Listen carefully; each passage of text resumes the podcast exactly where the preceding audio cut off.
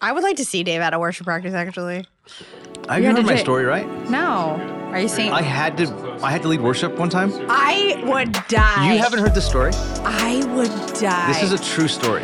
I thought you were joking. No. When you said it. No, that was a true story. My old senior pastor made me lead worship because he thought the Thank senior you, pastor yeah. had to be the worship leader. And I was up there in the front with a mic leading worship. You were into it though, aren't you? No, I Nah. was I was dying. And you had to Vanity sing with like your. Did you sing like making sure everyone else was singing, or did you just like go for it? Like you just sang on the top. Did you of your go for it, or did you, were you timid? you're just like? Oh, I was really timid. I'm not gonna go You're for like, it. This is the cry of my heart to all of you. Dude, it was horrible. Okay, everyone, welcome back to uh, Still Processing, where we every week uh, during this series, Unseen Realm, we uh, are processing some of the stuff that's coming up in our congregation in response to um, the series, because the series is so so heavy, uh, so intricate in the way it like dives into all this stuff. The first half of the series was really technical. It's very like more of like, oh wow, there's stuff that I haven't really thought about before. And the second half is a lot more pastoral, where we're just talking about the stuff, you know. So we've been in that, and um, so there's pl- a lot of kind of a lot of stuff that we're still processing. So um, I could get to to you all. What are you all processing? Yeah. Jess, Mike. Go Hi. for it, Mike. yeah, I um, I think given that the sermon on Sunday brought up some things about the will, a divided will, a constrained will, you know, essentially asking the question, what do we do when we're tempted? And um, when we respond in ways that are ungodly or sinful or destructive, we, we sort of have a divided will, but then when falling into patterns of sin, then our will becomes uh, constrained. Am I right in sort of my assumption or my hearing so far? Yeah, Yeah. I th- yeah. So then uh, you brought up free will as a passing comment, and then it made me think, oh, you know, it would be helpful for me to spend some time thinking about just the nature of the, the human will. Because I know that the will is constrained by God's grace as well, in that faith is a gift. And um, and certainly from my like Well, theological explain that. You mean? Uh, uh, if you were left without God changing your heart, you would never choose Jesus. oh yeah. And so, whether you think that prevenient grace, grace that comes to you as a gift from God before you choose Jesus, whether you think that's universal or particular, is a divide that's existed, you know, for some time in Christian history. Yeah. Um, and so, from my particular theological stream, I, I sort of make a, a pretty big deal out of like God's grace and the um, unconditional election and um, you know just the fact that like God messes with your human will out of His grace to push you towards Jesus so you can choose Him. So that's like that's Calvinism. Yeah, If you wanna- I, I, Yeah. yeah, well, yeah, Yeah. just I don't, I don't necessarily subscribe Yeah, to that. I was like, Here's- but I'm using it as an illustration. okay, okay, okay. Yeah. Well, I, but I think it's well, yeah. Keep going. Sorry. Okay, you have a will. Yeah. yes, uh, yes, yes, yes, Yes, so you have a free will. yes. As an example of the fact that it's not just completely free, I think God's grace constrains our will uh, to some extent because we in our in our universal sin we would we'd never choose Jesus. In my personal perspective, but if you but then we know something about how sin and the patterns of sin in our own choices constrain our will as well. So we think as Americans, as Westerners, we have a free will, and nothing should ever limit me from having. I'm trying to think of the commercials you watch that show us free will. Ford trucks doing donuts in the mud. I'm rugged. I'm individualistic. I'm an American. Whatever. Um, like we think we know free will. We love free will. We don't anyone. We want to be free and proud and and all that stuff. Um, and yet, like our will is not free because sin constrains our will. Maybe God constrains our will, depending on your opinion around this table. What, uh, how am I supposed to think about the free uh, about the will, knowing that I can be constrained by these different things that sort of eliminate my freedom to some extent? Yeah, yeah, totally. Um, gosh, yeah, that's a great question. Uh, okay, so I would, uh, the way I've been, I process and have been processing the will for some time, um, because I, I've I've traditionally came from um, more Calvary Chapel Arminian sort of like free will, and then have you know later on through seminary and all that stuff have have studied the more reformed um, Calvinist side, you would say, and I, I obviously I'm like kind of in the middle, you know, in the middle of both of them, where I think free will is a part of what makes us um, uh, very much like God, and God's given us a free will, and that's all. The the fact that God doesn't override our will um, is the reason why there's sin and f- brokenness in our world because he w- w- um, we have to like the the will has to choose to love. And so I do think that God calls us, and I do think that I don't I don't know if I would subscribe to if God calls you, there's no way you can say no to that. There's probably is. I think that there is a way that even once you do say yes to God, you can say no to him. First of all, I've seen it happen all kinds of times. And second of all, that's the whole perseverance of the saints thing. That's the whole like um, the allegiance thing that that our will then is aligned with Jesus, or uh, our allegiance is to Christ, and it remains there. You know, so but um, but the constrained will, it's more of like um, uh, it's more. I, I think I was coming at it more out of um, uh, an addiction. If that makes sense. But either way, the typical conception when I think of free will is like I have freedom over over everything in my life. I can do anything that I want if I just put my mind to it. If I just learn enough, if I just have enough willpower, whether that's like hustle culture uh, or whether that's just sort of like hyper individualism that is like the norm in America. I think I'm uh, totally the master of my own domain. And yet that's not true in, because our own habits shape who we are such that we, you, you can't just break an addiction. Uh, you don't always have power to break every addiction. Totally. Uh, you, ha- you still have a will Yeah. um, to make changes. But some parts of your will are constrained. And I think so that our typical conception of the self needs to be more nuanced to say what I do daily and on the positive in God's grace can sort of shape that. And I need to be, pay more attention to who I am. Does that make sense at all? Ye- I think so. I'm definitely still processing it, but, but I'm trying to say Yeah. like Yeah. you can't just say I'm I am as I am and my my personality type is innate because I chose it, My sexuality is and- innate and every mm-hmm. other part of my thing is hardwired. Hmm. You know, except for this uh, when it comes to God, we're like free will, free will, free will. But in fact, like Oh, I see what you're saying. like the sin, the, the the decisions and the community constrain your will, yeah. and, but you don't know when it's happening. yeah. And so that's what I'm trying to nuance the Yes. concept of the will to say you should be more watchful over what affects your will. Yes. That's what I'm trying I to say. think that's yeah. That's a, yes. Just edit out the Just- last 10 yeah. minutes and just like start with that. Just kidding. No, I think we that's got there. Yeah, Yeah. That's, that's I think that's, That's the whole processing thing.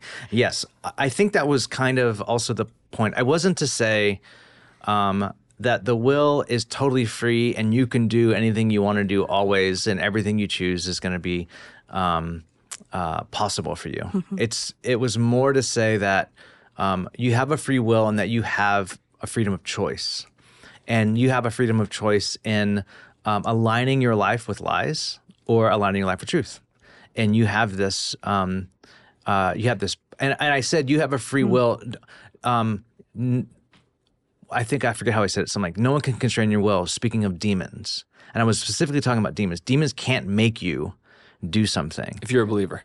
even if you're not a believer. Oh, okay. they can't like demons can't go you will do this and the human will goes i will do that. The human will will then choose to participate whether it's through deception or whether through it's through fear. And then eventually because the, the way that we're created our our brains our neural pathways we then align with it so much that it becomes to us a reality and then then our will's constrained then we can do nothing else if that makes sense That's great. I'm going to put a pin in my next question uh, to uh, to shift a little bit. But my ne- my if we have time, I'd like to just ask so- sort of the pastoral advice around like how do I know when some of the things I'm experiencing are external, and how how do I know it's uh, demonic or spiritual? How do I recognize when I'm being influenced by some of those things? How do I know when I've like partnered with those enough that it's constraining my will? And then how do I know it's sort of James one internal epithumia desires, evil desires? yeah Yeah, I mean, I'm still processing. I mean, I loved how we got to Mike's like, this is my point. Um, I think I'm still processing even about our choices that we have and the need for, Dave, you mentioned this, like the need for discernment to be able to like distinguish between when I think of constrained and I think the will, my first reaction is always, is this control? So there's a difference between control and constrained. And that even is nuance. Like Mike, you said, you need some nuance to actually how this lives and plays out every day. And so part of that is the discernment to be able to distinguish between to me sometimes definitions are language but i'm like but if my will it has a choice and i ha- am in bondage to something i am not controlled by it but often my brain will always go to i'm being controlled which kind of has more for me to like discern about what that looks like for people. Like to what that. extent am I in bondage? in bondage that I something? feel like I'm out of control. Yeah. And mm. that's why it just warps with chaos and confusion. Like the enemy loves nothing more than to confuse us for that, for even so yeah. So I'm still processing that constraint doesn't always mean control, but there is some big nuance to that to be aware of for sure. Like as long as your heart's beating, is this what you're saying? As Yeah. long as your heart's beating, you have a you have a will. Yep. And you can make decisions that Yeah. uh, can change. Yes. And one of the lies from Satan is tempting Yeah. you to despair to say you'll never be. You'll different. never be different. This is who you, are. have no choice anymore, or you have no other way forward. So you're stuck. Like that's probably the worst thing. And I think you even talking about like even how that comes. I, I don't know what your question was again. The external and internal ways that it happens. I mean, I have just a story of how that kind of like played was a little bit on Sunday was in a couple meetings after church and from the sermon there was someone who came and said I think I am in bondage. I can't help but think negative thoughts about death, like in doom, like life is in in peril. And we were like, she's like, I think I recognize it, but like, what should I do now? And I feel like there's even in discernment for that, you have community for that and people around you that you trust and are safe to say, it's, it sounds like bondage, but like the only thing to do that is let, like, let's confess. Like, let's start talking about it. What does that look like? Tell me more about that. There's the nuanced questions of like discernment of like, yeah, I don't know if that's really, we kind of came to the conclusion we're like, we don't actually think that was a demon. Like we blame everything on demons. It was actually like, no, like let's talk about your patterns of things that are happening and how that plays out. And so um, it was just a really interesting conversation where she's like, I think I'm in this. So what do I do? But do I in- say that? fro- but even from your examples, Dave, from Yeah. the sermon, th- it seems like what you're saying is um, the markers of bondage on some Mm-hmm. level, like a partnership with spiritual forces that constrain your will. One of the markers is I don't even think twice from returning to or making worse than the sinful patterns in my life. That's Yeah. one of the markers. Yeah. It can be one of the markers, yeah. Yeah. Yeah. I think so to use that, I like taking this from abstract to concrete, even though it doesn't seem Yeah. like that on a Sunday because I love abstract. Yeah. But on this podcast, I like more concrete. So for that example, and I have uh, my own examples of this, I think um, bondage is something that um, even if you see it, you have no power to control it. And you mm-hmm. have no power to like, I can't overcome this. Mm-hmm. Why can't I overcome this? Mm-hmm. So that negative thought pattern, or even the, the thoughts of death, you know, and doom, and all the, and they just they pop up every single time you leave the house, or someone leaves the house, or your friend gets on a plane, or whatever. You just like you- it's just a thought pattern, and it's over and over and over again. You're like, I hate that thought. I hate that thought. Um, so from from my uh, research and talking with David and Malia McKinney, who do a lot of this work, on, you know, um, f- pastorally on our uh, Boots on our- the ground, yeah, in in the our congregation Yeah. every Yes, week with yes. people. Y- with people, hundred percent. It's um, usually deliverance comes after a lot of conversations where you're like, let's try to let's try to figure out where this came from. So I use this really silly example that I actually liked a lot, but um, the whole Moana example of like Te Kā being a demon monster, and to, but actually Te Kā's Tafiti that needs healing, not like to be cast out. And sometimes we think if if we jump to deliverance too quickly in that example, you're trying to cast something out, but it, it's not. And I, I got this from the book you gave me, um, the naming the powers, um, or unmasking the powers, or whatever. There's like three of them. Okay. Walter Wink. Walter Wink, yeah. I was re- I was studying that, Yeah. and he had this really good way of saying this. He said that when um, if you move too quickly to expel something, um, you can be eradicating someone's soul. Like you can be eradicating the part of them that's Hmm. them that doesn't need deliverance; it needs healing. It's not. It's not a demon; it's them, Hmm. and you're casting them out of them, and that would uh, they would make no sense. Hmm. You, you that person needs healing, and so then you get to the root of like the trauma or whatever Mm-hmm. the thought. Where does this thought pattern come from? What is that thing? And then this is Mm-hmm. um, the work of what's that Fuller uh, Fuller professor that taught at Fuller? Maybe when you were there, that did a bunch of um, uh, deliverance stuff and demonology. You don't remember? Oh, I think of his name in a second. Um, It's a pretty big seminary. Kraft? Yeah. I don't know. Yeah. Kreeft? Kraft. Nobody I took any Kraft? classes from. Not Kraft, not Peter Kraft. Oh, not It's Peter Kraft. Kreeft. Kreeft? Kreeft? Anyway. Um, Way off.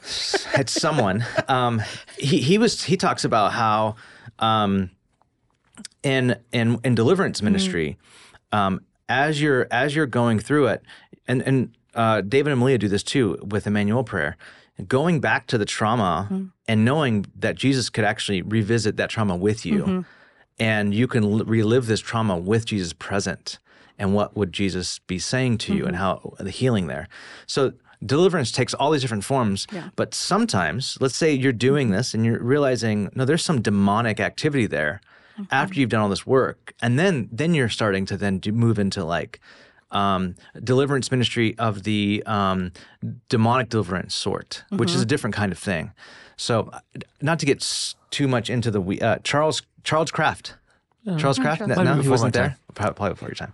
um, uh, he, he he wrote a t- he wrote a ton of books on on on this subject, and in a, in the Fuller world, which um, before he got there, he got kicked out of uh, his other uh, being a missionary because he started teaching on demonology, even though his doctrine didn't say that that there was a worldview for that, and his his um, whatever denomination kicked him out of being a because he just witnessed it so often, so he to a went. non-denominational seminary. Yeah. Yeah. So the point that you're making is uh, that sometimes the deliverance is in the frame of like believing lies, devoting yourselves to ideas that are shifting and there's a spiritual realm to that, but it's not a I'm uh, possessed or I'm Yeah. and then there's or demonized or anything like that. yeah, you're not demonized, but there's a you're generally believing in the principalities and powers that are uh, evil. Yeah. And mm-hmm. it's affecting your life, and then Yeah. the other, or, or the traumas and your response to trauma, Yeah. has you partnering with things that are mm-hmm. ungodly, and then there's this other side of it that's more severe and is more like directly demonic. Yeah. Is that sort of what you're saying? Absolutely. Yeah. Mm-hmm.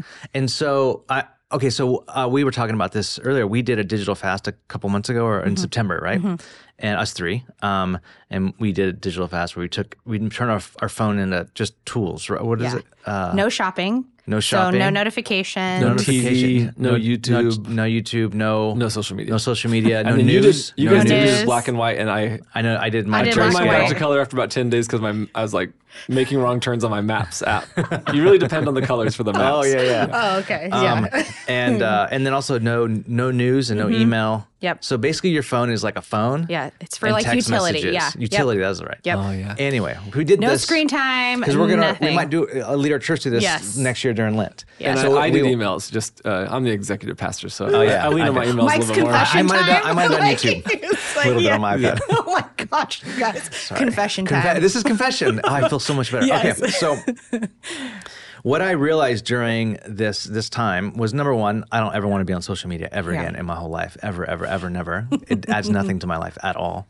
Um, and that might be sad to say because people are like, but you get to see people and their families and like pictures, and I do miss that part, but not that much honestly because I get to mm-hmm. see people. Once a month for an mm-hmm. hour, check in, delete that. Yeah. Problem solved. I haven't done that, but maybe. Yeah, maybe. Yeah. Anyway, the other thing too is I realized that I had like this. I keep bringing this up on a sermon. If I bring some up on a sermon a lot, a lot, a lot, you're probably like, oh, he must be struggling He's with something going like that. through it, So I talk about online shopping a lot, talking and I about online realized, shopping. yeah, a lot. And I realized that during this fast, I'm like, I want to. Why am I? I want to. I want to pick up my phone and buy something. Like I want to. Um, hopefully Ashley doesn't listen to this because she'd be like, I'm so glad you said that out loud. Um, and and I realized that, uh, and as I think back to this whole divided will versus constrained will, there was a there was probably years ago, I don't know how long ago, where it was a divided will. I'm like, do I want that? Do I don't want that? Do I? uh, Do I can can I can I afford that? Can I justify that? Could I could all this stuff? Where until up till recently it was just buy it. I don't even think about. I wouldn't. I didn't even think. Oh yeah, I want that. Buy it. But what if you don't want it? I want to return it or sell it or keep it or give it away. I, it was never. It was. It was. Um, it became more of a constrained thing where I had. I didn't even think I had. I didn't. I didn't even want to exercise power over saying no to something, um, which seems super weird to say that now.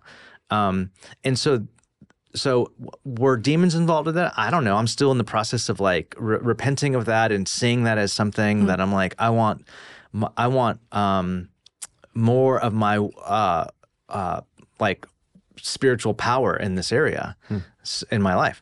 So, um, so this is, and this is like, this was for me when I was mapping it in the in the sermon. I'm like, uh, I understand clearly through this and other things in my life in the past, and counseling people, which I still do, and seeing like patterns of like how people's will becomes constrained, and we might say addiction, we might say.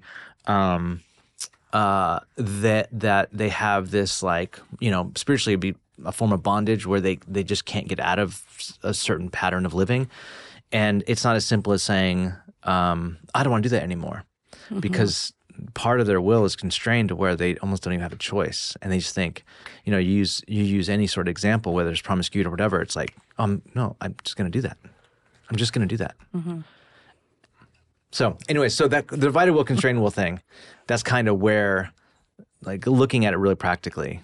I think it's interesting as a pastor when you you don't maybe you don't know every congregant super well, but you know a lot of leaders uh, with a church our size, and then you do spend a lot of time with congregants. In general, it's not it's not hundred per pastor, but it's you know whatever some number uh, in, in a given month, and so you get a stratified sort of spread out look at a lot of people's lives. Yeah.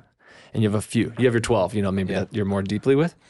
And so you do see sin patterns in the city, in the Yeah. Christian mm-hmm. congregation. Oh, and I don't think other people get that view to go mm-hmm. like how prevalent it is for dating couples to sleep together, but be like, I'm still a pretty committed Christian Yeah. Mm-hmm. who wants to be challenged in my life. I, I want to know the word. I want to glorify God. I want to be at church regularly, which we looked at the data, and our church comes to church way more often than like the average church in America.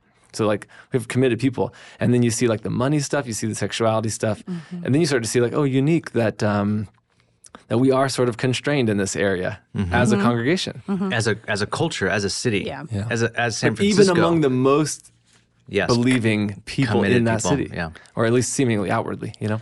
Yeah.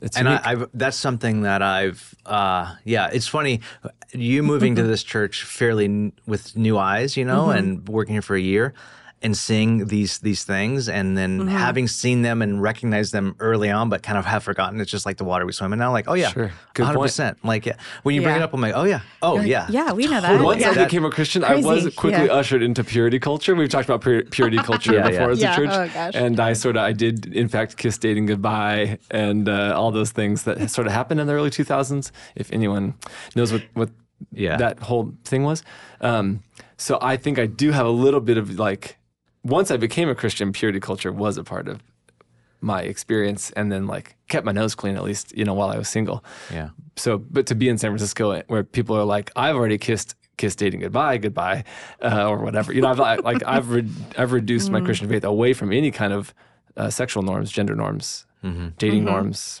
wisdom in living together uh, uh, um, uh, I, I'm- I've, think of myself as an individual, and so I'm, I don't want a community to tell me what to do with my money or what to do with my vocation or any, any of these things. You know, Yeah. Like you're stepping into it, and you're kind of going like, "Oh, this is unique." You know, Yeah, yeah. I, and I think too. Part of me thinks that when, um, when you move to San Francisco or a city, what happens is you sometimes get to choose your new family. Um, uh, because your family doesn't live here oftentimes, and so you choose your your, your family's chosen, which is the rise of friendsgiving and all of that stuff. You're like, these are this is the people I want to be with for Thanksgiving, you know, the ones I have to be with for family, but the ones I want to be with.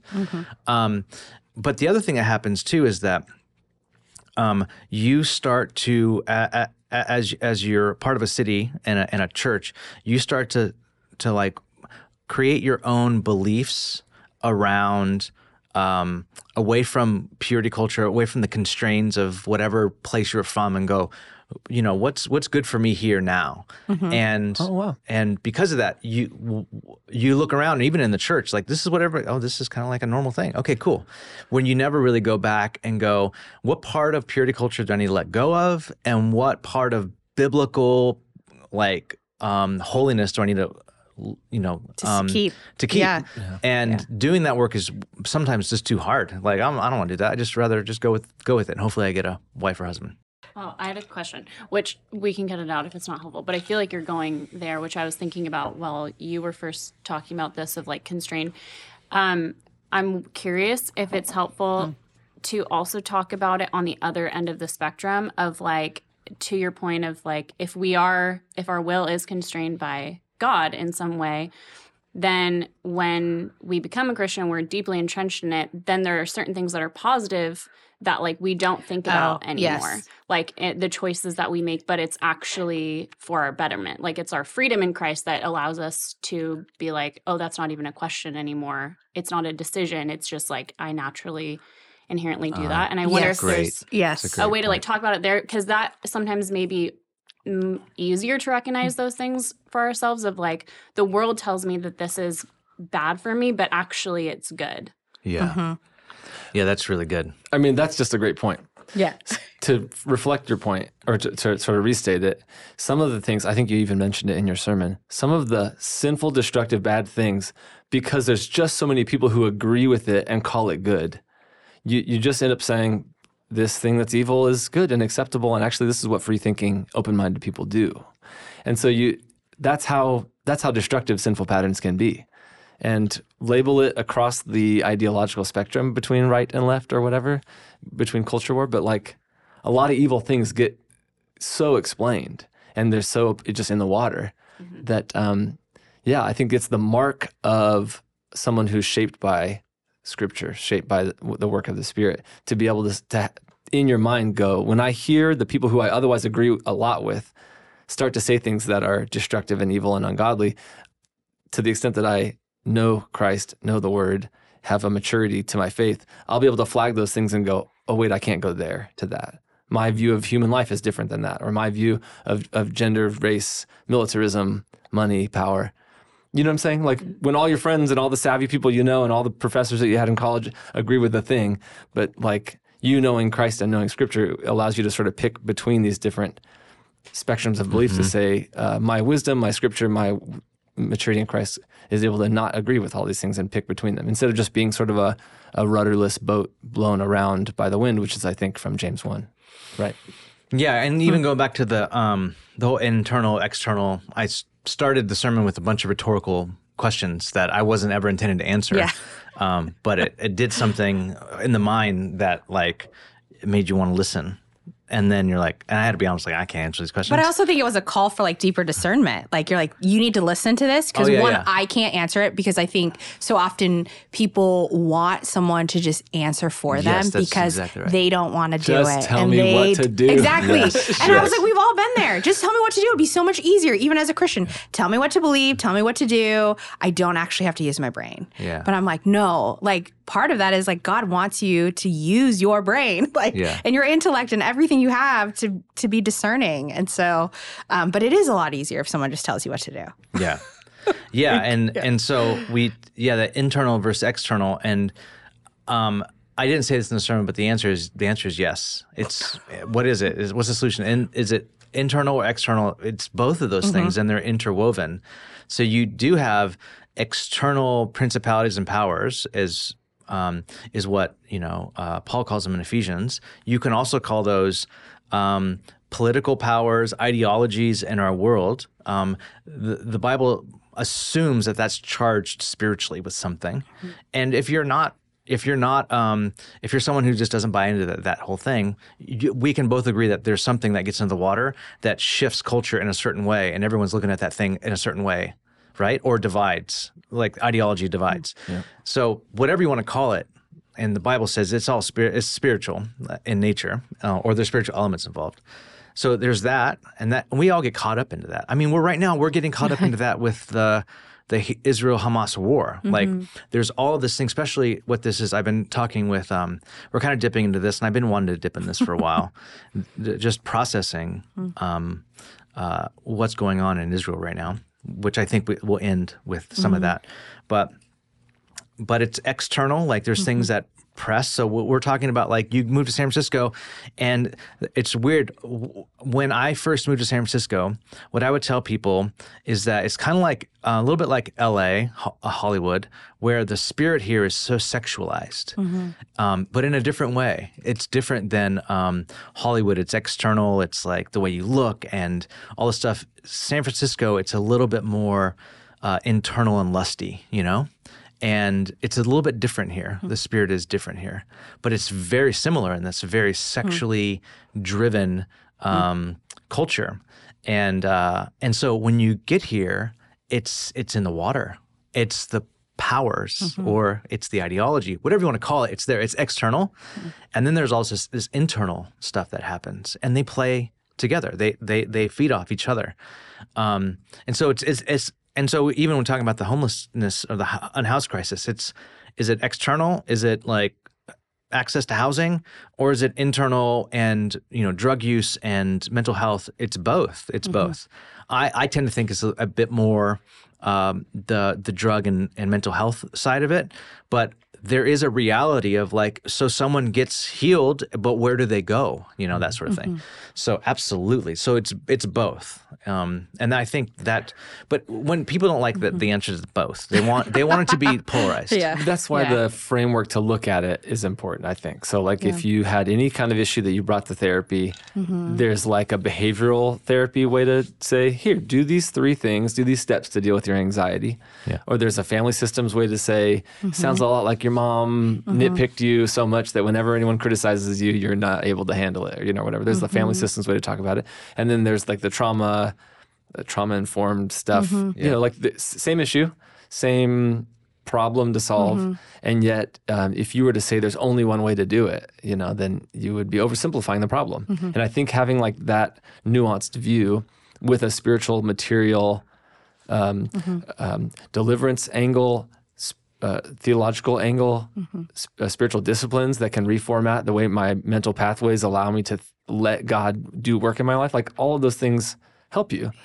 And some mm. problems take more or less of a different thing. And I think mm-hmm. that's why the nuance, that's why like understanding it better is not just so you can say that's a demon, that's not a demon. It's saying I now have like an openness a more multifaceted way to look at my problems mm-hmm. and the problems in the world. And it changes how I pray, changes how I manage my own life, changes how I deal with help other people with their problems. I think this is a kind of a non-answer, but it's just to say the, the nuance thing gives you a lens to view all sorts of different issues in a more multifaceted way. Yeah, I think even the vision that you laid out of healing, I think was really refreshing for people. It was refreshing for me to hear that yes, while deliverance can happen and it could be gone in a moment, most likely the journey of healing. While when you're in it, when I've been in it, it's not fun, but I think it's for my ultimate good. And so I think in hindsight, the vision for what healing is is actually the most compelling thing, which is the hope of the gospel too. Is like the mm-hmm. good news of the gospel is that Jesus wants your full integrated healing, mm-hmm. not just the one issue that that's gone, like not just anger or fear, but even talking to about like th- that at the beginning, I also think like constrained means control, but that's not always true. And like we were talking about how this also as freedom for constrained will in Christ that's actually brings about really beautiful fruit and it's actually part of our healing. I feel like I think of even our rule of life how we got to our rule of life in San Francisco. There are some very particular practices that part of that is a journey for healing, like a journey to be more like Christ. So, I feel Yeah. like there's hope in that. Yeah. Yeah, this Sunday, um, I'm I'm doing that whole part of like Mm. that whole like if there there's a, probably a moment of deliverance of some sort, Yeah. whether that deliverance comes in a realization of of of past sin or forgiveness or Mhm. salvation or whatever. There's also a process. Mhm. So I'll use the the children of Israel coming out of Egypt, at Exodus sort of paradigm, which is used over and over again when it talks about deliverance. How it's like it's a moment, and then yet it's ongoing.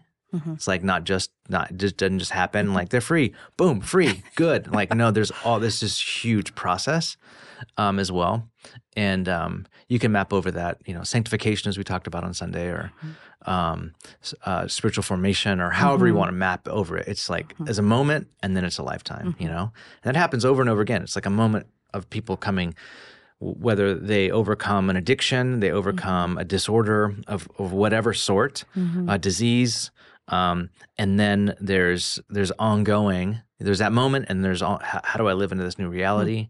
How does my life change? So you become a Christian.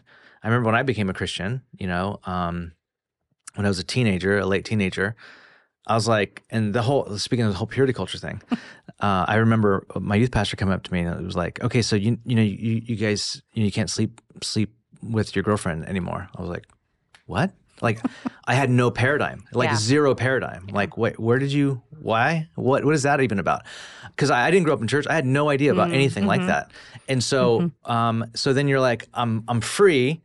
But then it sounds like it sounds like I just went. I came under a different yoke, you know. Yeah. Which Jesus has a yoke. You know, Yeah. there's a yoke. Yeah. There's you're not free to be free. You're free for something. Um, and that freedom is is is to live under God's vision of mm-hmm. flourishing and renewal of the whole world. You know, so um, so then I had to learn like, hey, I'm free in Christ, and how do I then I live in this new freedom that mm-hmm. feels also like constraint in some mm-hmm. way, and like rules and laws. But then you learn to like love them like boundaries. You know, you love them like, oh, I, this is a street and this is where you walk, and I'm really grateful that there's a place that cars go and a place that that people walk. You know, It creates order in, the, Yeah. in your life. Well, I think of um, in terms of final thoughts before we close with something about just the insight around what do I do if I see some sin in my life, hmm. mm-hmm. and then like do I create a whiteboard sort of like word cloud around hmm. it, around like like okay, I'm thinking of myself around like I think I'm just getting over the over politicization of 2016. I think I've just moved on. In the last year, I moved on from a season of life where I thought about other people's ideas way too much, you know, mm-hmm. which happened like in mm. LA. I lived in LA after 2016. And it was like in the days in downtown LA mm-hmm. after Trump won November 2016, people were just walking around with like a thousand yard stare, and everyone I knew bought a dog. It was just sort What? of like, Like, yeah, we was need an animal to I- love I us. need, Yeah. just need that. Yeah, exactly. oh, is that what it was? Oh, It's it's an just, emotional uh, support animal. Yeah. yeah, exactly. Everyone got that, and and and then like and then COVID and all that stuff, you know. And so it, it has maybe mm. taken m- me this long just to go like, you know what? I can unplug from what other people are thinking and doing in the world enough to like care about leading my family, you know. Mm-hmm. And I and I just lived off that sort of like Satan's cocaine for like way too long, you know. Satan's Satan's cocaine cocaine. is a great name, Name? for social media. Oh my god. The devil's That's cocaine. the title of The devil's devil's cocaine has a better ring to it. Yeah. Oh my So- the devil's cocaine Yeah. is oh Gosh. is so true. Yeah. So all that to say, like that is a, if I were to do a word cloud around my mm. failure to lead my family better and like to mm. care about my spiritual, the spiritual uh, thriving of my wife and my kids, it mm-hmm. would be like one personal stuff, one societal stuff that I've partnered with too mm. much, one a third part maybe some hurts or mm-hmm. insecurities or whatever. And I think that might be a neat, neat exercise if you're like jotting down sort of the felt problem. And then locating them in these different categories that might be some of the cause and contributing Yeah. factors mm-hmm. to it, you know? Which I think, you know, ending with Israel and uh, Hamas, um, I found it interesting um, with this whole, with the war, uh, Israel and Hamas um, going through this whole global uh, political news flare up that's kind of everywhere right now, not being on social media. Like, absolutely not a single thing I've, I've not read anything on social media, haven't been on social media. And so, um, the the way that I uh, that I've been trying to think through it is old fashioned conversations with people that are a lot smarter than me, reading long form articles. And so uh, when this first came out, um, the I reached out to a friend of mine, Mark Sayers from um, Australia, who has a great podcast called Rebuilders. I think next week he'll be posting uh, a, a podcast on this subject, which re- listen to everything he has to say with global politics. He's a genius. And just processing with him, sending each other long form articles or podcasts or whatever that kind of deal with this, and um, and also reached out to an old old mentor of mine, Michael Zachariah, who who did our whole uh, difficult conversations, a lecture, spent time with our staff for years, kind of bringing us out of this really bad, you know, breakdown that we had in our eldership and our staff, and pulling us out of that through learning how to have difficult conversations. And so he's half Israeli and half Palestinian, Mm-hmm. and he has family on both sides that live there that are affected by it. So I called him like, how, help me how to like, how do we mm-hmm. think? How do I think about mm-hmm. this? And sitting with both of them and trying to form a thought, thoughts around this uh, from a place that's not not around social media and consuming all the news on it has been has been very very interesting. It, it is a lot more of a less anxious place that I come from when I think about this, a more compassionate place. I do think that people who are not Israeli or Palestinian right now have have a way that they can come at, at this a bit more nuanced and with compassion on both sides. Um, not excusing anything Hamas did because Hamas was it's it's a Hamas doesn't want peace. Just period, full stop. Doesn't want peace at all. Um, uh, there's Palestinians that want peace. There's Israelis that want peace, and there is Hamas that doesn't want peace and tries to destroy every sort of peace uh, accord or any sort of thing that has to do with peace. Um, so, but if you're an Israeli right now, it's really hard to see past your own pain to see the other side and the compassion. And if you're Palestinian, it's hard to it's hard to see past your own pain because there's not that much psychological space to hold all of your anguish and pain and then see humanity on the other side. And that's kind of what we I think we have to pray for. Um, pray for uh, the the evil wouldn't win. And and when I mean that by that, I don't mean just like that terrorism wouldn't win.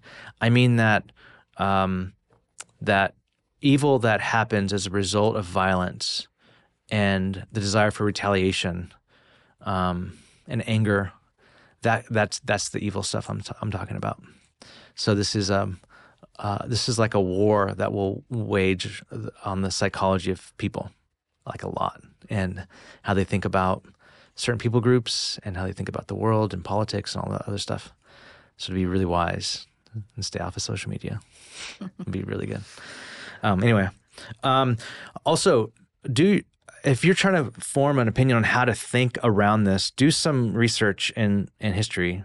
I mean, it goes all the way back to the Bible, literally, but do some research on the history of Israel, um, the the history of Jerusalem, um, the history since uh, post World War II, post Holocaust, and the reoccupation of Israel, and all the stuff that's happened since then, and then how Gaza became Gaza, and how um, uh, and just the just learning the history of that will give you a pretty clear sense of of like kind of not maybe not clear but what's going on but I'll, I also show you the almost impossibility of like finding a way forward hmm. so um and then and then I think the other thing I'd say is um read uh and and think through what this is doing to the left especially the like progressive sort of people as they're engaging in this because I think this is going to really start dividing and blowing up the progressive left hmm. because of um, because of because of what's happening here. So I think it's, gonna, it's a very fascinating moment. Anyways, Mark Sayers is way better at talking about all that, so I'll just leave it leave it to that. I'm looking forward to it. Yeah, mm-hmm. totally. Um, okay, well, until next week. Peace, everyone.